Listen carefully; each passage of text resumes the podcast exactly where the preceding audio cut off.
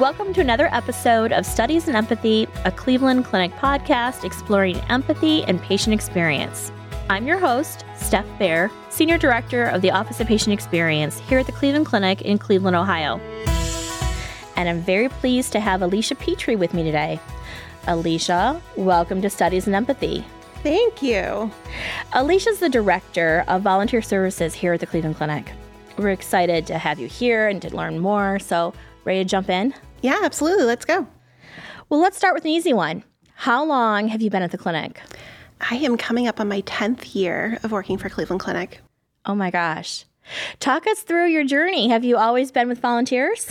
I haven't, but I have always built volunteer service into my professional career. Ooh. So I started um, at the Stephanie Tubbs Jones Health Center, which is one of our health centers here on the east side of Cleveland. Um, it's in a lower socioeconomic status community. Um, and so my job there was to be a patient navigator. And in that role, I was to help remove barriers to healthcare. So find out why people were not coming to the hospital and help them to overcome that. That's so important. It, it really is. And I think that sometimes we guess what people want, but we never really go and ask. Mm-hmm. So in my role, I went out to libraries, I went to town halls all over the community and just asked people, you know, what's keeping you from from coming to get care? And overwhelmingly, the answer was, I have more important things to do. Um, you know, you look at Maslow's hierarchy of needs, and you have those physical needs at the bottom. Mm-hmm. So we need to make sure that we are attending to people's food, clothing, um, you know, their safety before they can move up that and start thinking about their health care. Um, so I heard from a lot of people, you know, they were busy trying to find food, and I said, well, how can we overcome that? And I started a food pantry at the Stephanie Tubbs Jones Health Center. I actually had a patient tell me once they weren't taking their medication because he didn't have food at home, and the medication said, take with food. Oh. And, you know, such an easy solution to be able to provide food to people. How did you start a food pantry, though? I mean, that sounds uh, like an, a daunting task to me. You know, at first it is, but I had great partners over at the Greater Cleveland Food Bank uh, they have a great program. It's called the Mobile Food Pantry. You sign up and you provide the volunteers in the space, and they will drop off 12,000 pounds of fresh produce. And so this isn't the shelf stable type foods that are full of preservatives and can sometimes make the problem a little worse. Um, this is fresh foods. And we see that in communities when they have easy access to fresh fruits and vegetables, we still see a lot of those healthcare issues declining, like diabetes and high blood pressure, obesity. So, in addition to giving people what they wanted, we were also looking at it as food as medicine. Um, so, we're giving them the food that they needed every month for totally for free. And then I also built in some navigation into that as well. Um, so I'd ask people while they were on site, like, you know, what else do you need help with? Can I help you get a primary care doctor? Do you need any tests done? Do you need help filling out a resume so you can get work or so that you can do childcare? So I was able to build it into the whole role um, and kind of go full circle and use the time in between the pantries in order to address those needs that people had. That's so amazing. And because I know you, and I had an opportunity a few years ago when you were out doing that um, to join you, I, I have to say, I was so impressed the number of people that you were getting to attend. When did you start this, and how many people would join on a given Pantry Day? Sure. So I think that we started it seven years ago. It's still going strong there, even though I have left the role. Um, they've continued to, you know, carry the torch. Um, we had we needed about 20 to 30 volunteers every month, and this was on a Saturday morning that people were coming out and helping us to distribute food. Um, and we easily got those 30. We'd often have to tell people, I'm sorry, we don't have enough, because sometimes too many hands makes it a little more complicated. Um, but we had many of our volunteers that would come month after month, and they just became a, basically the trainers, and they were fantastic. And we served about 300 families every month as well in handing out this produce. That's amazing.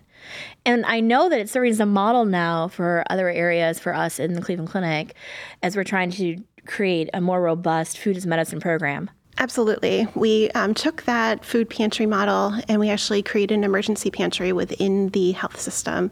That way, when a patient was telling a doctor or a nurse or a social worker that they didn't have food, we were able to immediately go to our pantry, get them a bag of food, and then connect them with some community resources so they had some ongoing support. Um, I know other hospitals have looked at the model uh, along with the Greater Cleveland Food Bank, and they are also utilizing this and being able to reach their community in, in ways that we didn't before.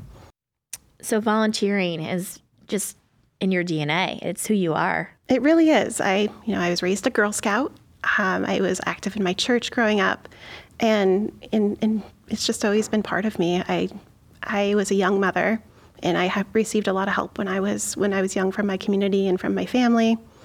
And I, I feel like now that you know I have the ability to give back, that that's my calling. I love it. You also, when you were done with patient navigation, and that's where your volunteering uh, really sh- hone those great skills. You actually joined us in patient experience. Am I right? That was next? Absolutely. I moved on. I worked in the ombudsman office for a few years. Uh, for those who aren't familiar with an ombudsman office, we um, act sometimes as a patient advocate, sometimes a caregiver advocate. We are the liaison between the patient and the hospital when they have concerns regarding care or they just need help. It was really the perfect transition from navigator to ombudsman so a lot of times I found it was just education that was needed, that trying to provide that empathetic listening skills, um, finding out what they needed, and, and helping them to get to that. So, taking your patient experience background, your patient navigation, and touch points with patients, and your volunteering background, you seem to be a natural fit for volunteer services when I saw the posting, I really did a little happy dance, and I said, "This job was was made for me." It helps, you know, it brings that professional um, abilities that I've had in the past, the empathy, um, as well as my passion for volunteering all together. And now I'm able to help other people get connected to the system to volunteer and give back in areas that they're they're interested in. So I have you doing a happy dance in springtime when you came into this role. What surprised you though? What what would stop your dancing now? Anything? Um, I don't think anything would stop my dancing. Um, I have seen like it, it can sometimes be, be a little difficult with the bureaucracy to get into volunteering at the Cleveland Clinic. So we've been working to try to make that a little bit easier for people, um, both our volunteers and our volunteer coordinators. Um, but I think what surprised me most was really how robust the program is. Um, you know, we have the volunteers that you normally think of that are helping on nursing units, um, but a lot of people think of volunteers as like, oh, they're making coffee, they're giving blankets. Our volunteers do a lot here at the Cleveland Clinic. That's a great point. Let's let's transition there because I think initially when I heard volunteer services as part of patient experience, I immediately go to the candy striper role. Remember the old candy stripers? Right. Yeah. Yeah. Eh, but it's much more robust. Can you talk about what types of roles in a little more detail that our volunteers are doing right now? Sure. So, as I mentioned, our volunteer services, they work on nursing units. They provide, you know, that comforting support and care to our patients while they're admitted to the hospital. They can help with some lower level activities that are like non clinical things to help our nurses. But even in that role, they go beyond just providing those comfort items. They help with education. So they try to engage the patient and get them to talk to their nurses, talk to their doctors. We have a great thing called Plan Care visits here at Cleveland Clinic where our team's around every day on our patients, and our volunteers encourage the patients to participate in that. That's such an important part, and I want to just flesh this out a little bit. So, a plan of care visit at the Cleveland Clinic, it's when the doctor, the nurse, and the patient, it's like a three legged stool, all have a part to play, have a conversation each day about the patient's plan for that day. This is your plan of care for today. Yes, and a lot of our patients, especially older patients, are feel like they're just being talked to and they're they're just there to nod and say okay. So our role is really to encourage them to speak up. Tell us what's important to you. And I know your team has been working on trying to get our our caregivers as well to ask the patient what's most important to you today. Absolutely. And I want to just, I don't know if you've seen the latest data, but I, I did see some early data this month that we have volunteers currently that are working in this role in both neurology and our heart and vascular areas, and in the areas that they're working to encourage patients to speak up.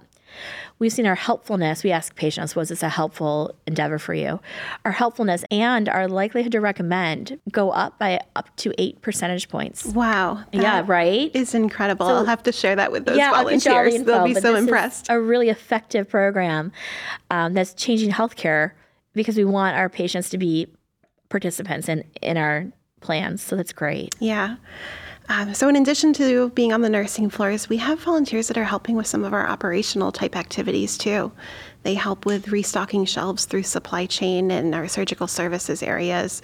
They are greeting patients along with our awesome redcoats here at the Cleveland Clinic, but helping with some wayfinding. What about canines? So, our, our four legged volunteers, they help out um, to help to really just spread some happiness. I mean, how can you not look at a dog, pet a dog, and not smile and maybe forget about what burden you're carrying for a few minutes? Um, they're just one of my most favorite volunteers. Oh, I love the four legged volunteers. What about training, though? We're coming out of a pandemic. We know infection prevention is important.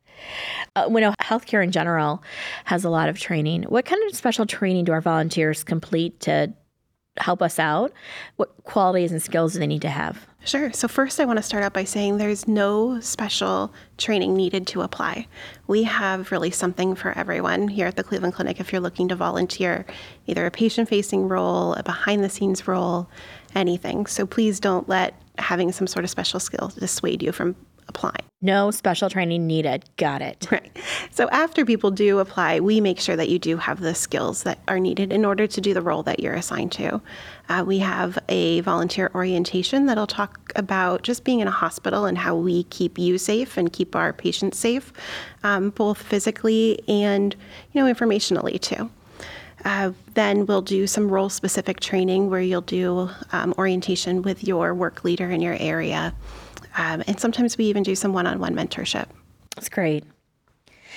As you mentioned, volunteers are actually interacting directly with our patients in, in many t- cases. Can we talk about things that you've noticed are valuable to our patient when volunteers help them? Absolutely. So I think the value is it, they're just constantly improving the patient experience. They provide just a listening ear. Our volunteers have the gift of time that they don't have to get to the next patient to pass pills. As much time as they need to spend with a patient, that's how much time they spend with them. I tell people, you know, if you come in and you're in your role and you only see two patients for an hour and a half, they must have got a really great visit from you. Um, and I think this really helps to build empathy for our patients and our caregivers and our volunteers. Um, so, volunteering, sometimes you're exposed to people, places, things that you may not have experienced if in just like your regular bubble. I think it's really important to mention that our caregivers need empathy as well. Absolutely. Um, they're just so busy. You know, for the past couple of years, I think we've really shined a light on what caregivers are doing here in the hospital. And it's not just doctors and nurses, but they, you know, our doctors and nurses do a lot, but all the support staff too. And our volunteers get an opportunity to see how many people it takes to care for one patient. And I think that that's so important. And they can take that to their community and help to be our advocates but just talking to somebody who's in the hospital and walked a different path than them, it, it will help to expose that volunteer to a different perspective and allow them to, you know, maybe put themselves in their shoes and be thankful for what they have, but also more willing to help. And it makes the conversations a little easier the next time. That's a, a great perspective to add to this that it does allow you to, to see things differently and to, to be the community voice and help. And I love that our volunteers do all of those things every day. So we talked about patients with our caregivers. Uh, you hit on it a little bit that our volunteers can give a little bit of the burden that our caregivers are carrying and, and take some of that load and, and support them. I'm also hoping, though, that we can talk a little bit about some of our special volunteers that are healthcare partners. Can you tell me how they help our caregivers and what that healthcare partnership program is? Sure. Our healthcare partners are a special volunteer. So they are volunteers who are also patients of the Cleveland Clinic, or they could be the community that cares for that patient a spouse, a family, a friend, a church member that comes to their appointments with them. Um, and they help with our design and our delivery of care. So we go to these healthcare partners and say, hey, we have this great idea on how we can improve patient care, how we can make access easier, how we can build a nicer building. What do you guys think about that? And I can tell you they're opinionated and it's just great. They they have helped us in so many ways. Even during the pandemic, they helped to advise us on some of the communications that we're putting out in regard to how we're trying to make the hospital safe, some of the precautions regarding visitation. Um, they really walked this path with us in, in a way that we weren't ready to experience and, and they weren't either. So we were able to do it together and make sure that we had the patient included in all of these decisions. I think those are really important volunteers, as all our volunteers are. But I think it's a really unique opportunity here where you're co designing, you're co creating along with our teams. You're not sitting in a committee room separate, but we're asking you to walk with us and to see things. And a great example you gave me actually was our new neurology building. Do you recall? Yes. Go ahead. Oh my gosh. So, first, I just have to set the stage. Um, so, we had these healthcare partners, and they told us that we're going to do a walkthrough of the new neurology building. A construction site, basically. Right. It's being torn down, the old building, right now as we speak, and it's just a nice kind of sandbox. So, I wasn't sure what to expect. I walk into this room, and it is the greatest fort that I have ever seen made out of cardboard boxes. Um, these architects are just incredible. So they did a full mock up of what different ICU rooms would look like, what the exam rooms would look like, where the buttons would be, where the TV was, where the caregiver would sit, where the patient would sit. And as we were looking at one of the exam rooms, one of the healthcare partners spoke up and had said, Could you show me one more time where is the patient and where is the caregiver in this scenario? and they had shown them, and it the way that it had the layout was is they had the caregiver close to the window, then the patient, and then the door. And the healthcare partner had said, you know, this just won't do. We need to think about safety for our caregivers and what happens if this patient were to become unruly or aggressive towards our caregiver. They're stuck in the room. You need to make sure that when you're designing a room, you have the caregiver in mind too, and make sure that the patient is never between the caregiver and the door. And I was just blown away. You know, we ask them for opinions as patients and what we can do for them, but there's that empathy right there that they're thinking about us too. Yeah, it's amazing. Uh, and we welcome all of our different institutes and our different hospitals to reach out and to, if they don't already have healthcare partners, to connect and we can get them folks that will help co create and stand with them. And it's amazing. It's not just for patients, but also for our caregivers. I love this group. Yeah, absolutely. We just created a special focus team too. So if you just have a couple questions that you want to ask, we have a healthcare partner group that can help you with that. Perfect. I love stories.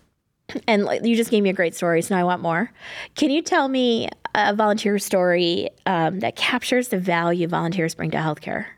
Absolutely. So, this is just one of, of many. One of our volunteers was rounding on a nursing floor. And they always stop at the nursing station to find out who's a new admission, who might need some extra attention. Is there anybody that maybe I should avoid? And they had said, well, the patient in the room over there has been here for a little while. He's pretty upset about everything. I don't know that you really want to visit him. He said, actually, I think I will. Um, so he went to them first and was talking to the gentleman and from talking to him, he said, yes, he was absolutely an angry person. He had a lot of anger in him. And he said, you know, tell me about what's going on. And after talking to him, it was kind of like the onion where you just start to, you know, layer by layer. So first he just is telling him, you know, I'm a young man. I have a life altering diagnosis. I'm mad.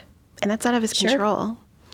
And then from there he said, you know, I, I understand. I actually am a patient here at Cleveland Clinic too, and I was I was in that bed just two doors down when I had my life changing diagnosis. I understand how you're feeling. And he said, Tell me a little bit more. Like why are you why are you so mad? Like what can we talk about? And so he started talking about all the things that were out of his control. You know, he can't sleep when he wants to when he's in the hospital. There's everybody comes in, they want to know about his bowel movements, they want to get more blood. They're poking, they're prodding. He's sleep deprived. He's not eating the food that he wants. They want him to change his diet. He's everything is out of his control, and that's really the heart of why the patient's upset. And he said, "Kayla, let's talk about what do you have control over today." And the patient said, "You know what I'd really love is a shower." And he's like, I've been cleaning up here in bed with washcloths. He's like, but I think I would feel like a totally different person if I could just have a shower the volunteer said, You know, that sounds easy enough, but let me talk to your nurse and your doctors and see if that's something we can do. He goes back to the nurse's station and he finds the nurse manager standing there. And she said, So, how did it go in there? And he said, Actually, it was incredible. Let me give you a little debrief on what we talked about. He's like, But is it possible that he could take a shower today? And she's like, Yeah, we could do that.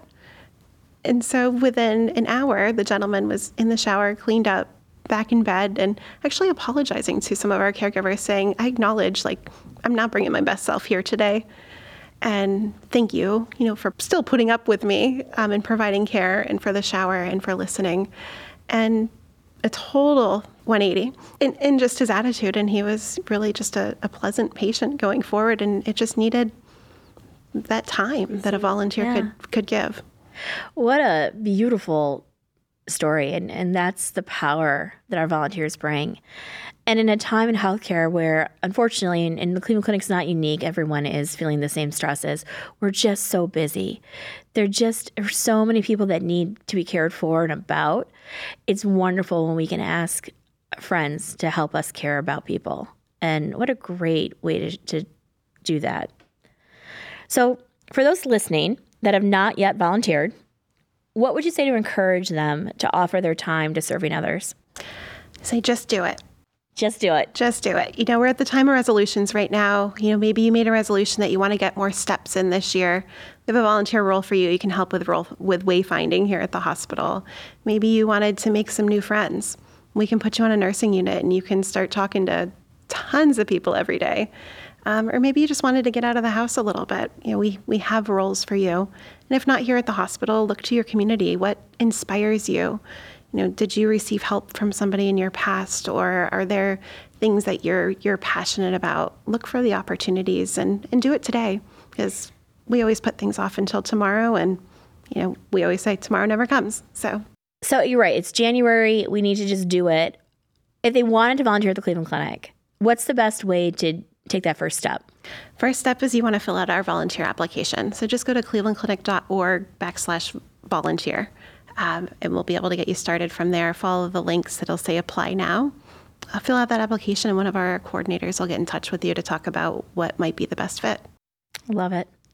What did I not ask you about today that you were hoping we would have time to, to talk about? Hmm. Gosh, Steph, there's just so many things about volunteering that I love. Um, I want to actually ask you. Uh oh. Where have you volunteered the last couple of years? Oh, I love that. Uh, thanks for asking that. Volunteering is core to me too. It's part of how I make my way in the world. And I will own that COVID has slowed it down a bit in getting to do things in person.